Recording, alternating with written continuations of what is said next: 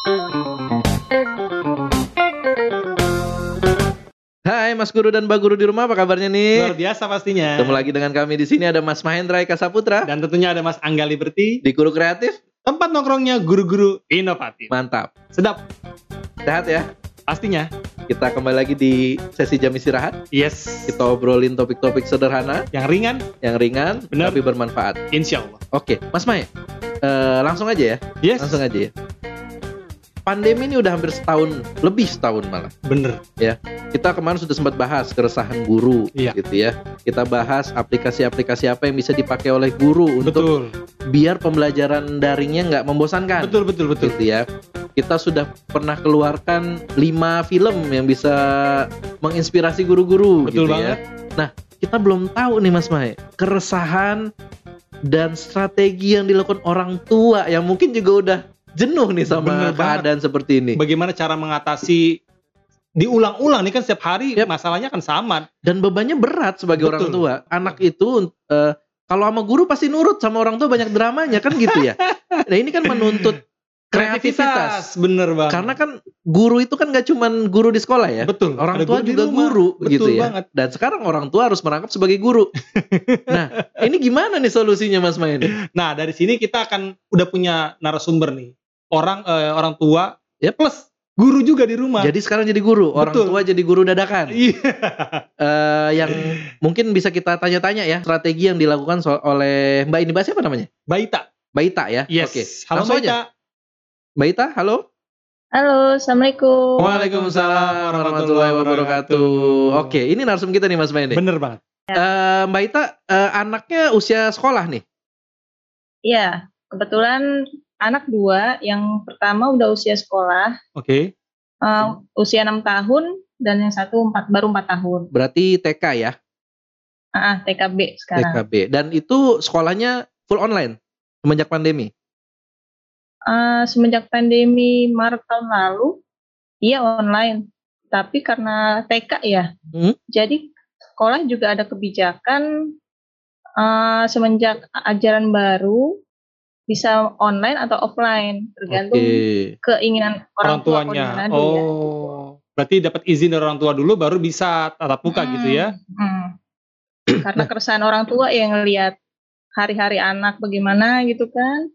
Benar benar. Jadinya mau nggak mau anak orang tua minta gitu ke sekolah dan akhirnya sekolah mengizinkan Dan- atas keinginan orang tua sebenarnya. Dan gitu. mungkin di sana juga bukan zona merah kali Mas Maya ya. Betul, Di dibanding Jakarta gitu Jakarta ya. Di Hmm. sana masih bisa Ya. diizinkan. Nah, Mm-mm. ketika online, ini TK nih kan menarik nih.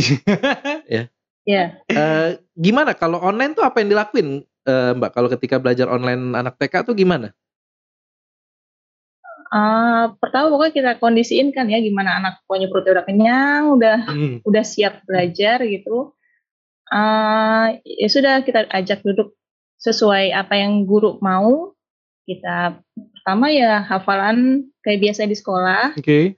Lama-lama lama-lama ikutin aja tugas apa hari ini gitu kan. Kita bantu gitu. Menurut Mbak Ita nih, eh, berat nggak sih Mbak Ita jadi orang tua yang harus merangkap jadi guru, Guru. sementara karena kondisinya pandemi gitu ya, tanggung jawabnya bertambah. Hmm, sebenarnya kalau selama pandemi ini ya, kalau sebelum anak-anak sekolah kan saya juga udah suka ngasih ala-ala Montessori gitu ya, homeschooling Hmm. sedikit lah gitu. Nah, cuman bedanya kalau selama pandemi ini kan ada yang eh, kayak ada yang suruh ya sekolah minta begini, begini dan Iya. begini gitu. Jadi eh, kita kayak ada wajib harus ngerjain itu saat itu dan harus kumpulin tugasnya. Iya. Jadi lebih ada tuntutan sekali ya dibandingkan kalau sebelumnya saya cuman kalau emang waktunya oke ya kita ayo gitu. Itu Mbak Ita ngomongin Montessori itu kan Mbak Ita memang punya background tentang pengetahuan seputar Montessori itu atau Mbak Ita eh, kursus atau belajar otodidak tuh? Eh, sebelumnya saya otodidak aja sih ya. Oke. Dari situ ngelihat informasi-informasi nggak taunya ada buku referensi Oke. kita coba ikutin gitu. Salah satunya apa Mbak yang pernah dilakukan? biar mungkin bisa jadi inspirasi nih buat, buat orang ibu-ibu, buat guru-guru di rumah. iya orang tua yang merangkap jadi guru Guru. saat ini gitu salah satu aja. Aktivitasnya misalkan kayak kita contoh balik lagi ke masak-masak gitu ya. Dia Mhm. main tepung, dia pegang-pegang apa eh, teksturnya, dia bisa Hmm. Coba. Fokus masukin di mangkoknya jangan sampai tumpah gitu kan. Dia Oh, pindah-pindahin gitu. sendok-sendokin tepung dari satu tempat ke tempat lain. Itu juga butuh fokus ya buat anak-anak itu. Eh, kebanyakan Dan orang itu- tua Mbak Ita eh, ngacak-ngacak tepung diomelin sama Ini yang unik ini, ini kan yang yang yang poinnya gitu loh. Iya, iya, iya. Poinnya harus Oh. harus harus kita sampaikan gitu.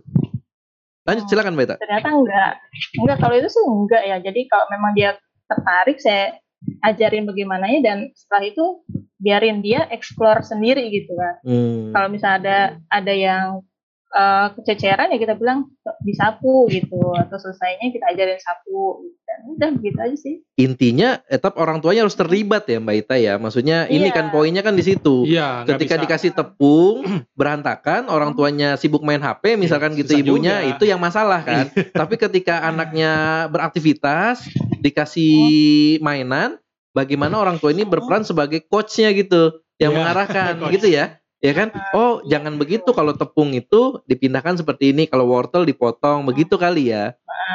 ya sederhana ya. Maksudnya alat-alatnya sederhana, Sederhana. tepung gitu ya. Sederhana. Tapi yang berat adalah bagaimana melibatkan, Melibatkan. dirinya Iya, Mas iya, Wahyu, iya. gitu. Itu Kesabarannya poinnya. pun juga Iya. diuji gitu. Iya. Karena enggak karena Jadi, apa ya melibatkan diri di anak itu yang agak sulit.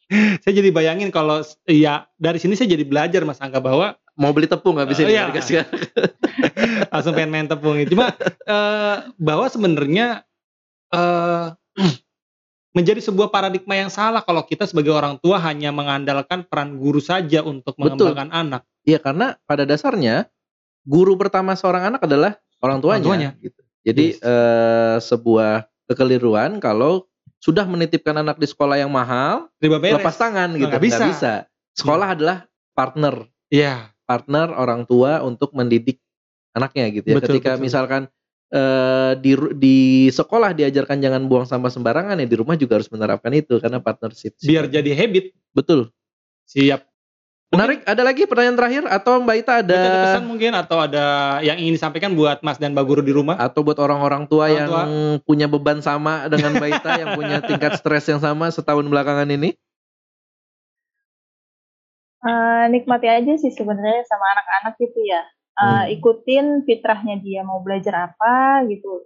Biasanya anak jadinya ngerasa diterima dan itu lebih bisa bikin dia lebih apa ya terstimulus gitu.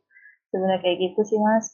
Jadi eh, minimalisir juga yang namanya handphone TV gitu. Iya. supaya anak tuh eh, fokusnya ke orang tuanya dan kita bisa ajak dia eksplor apa pun yang dari rumah dari situ juga bisa kita tambah deket sama anak dan juga anak jadi lebih fokus sih fokus dan cerdas ya dirasanya sih kayak gitu Yes. Luar biasa. Itu- Ini enaknya kalau punya orang tua atau ibu yang punya latar belakang pendidikan juga Bener, Mas bener, Maya bener. gitu Jadi ya. sekaligus pesan moral buat para jomblo-jomblo yang mencari istri bisa Carilah yang lulusan pendidikan.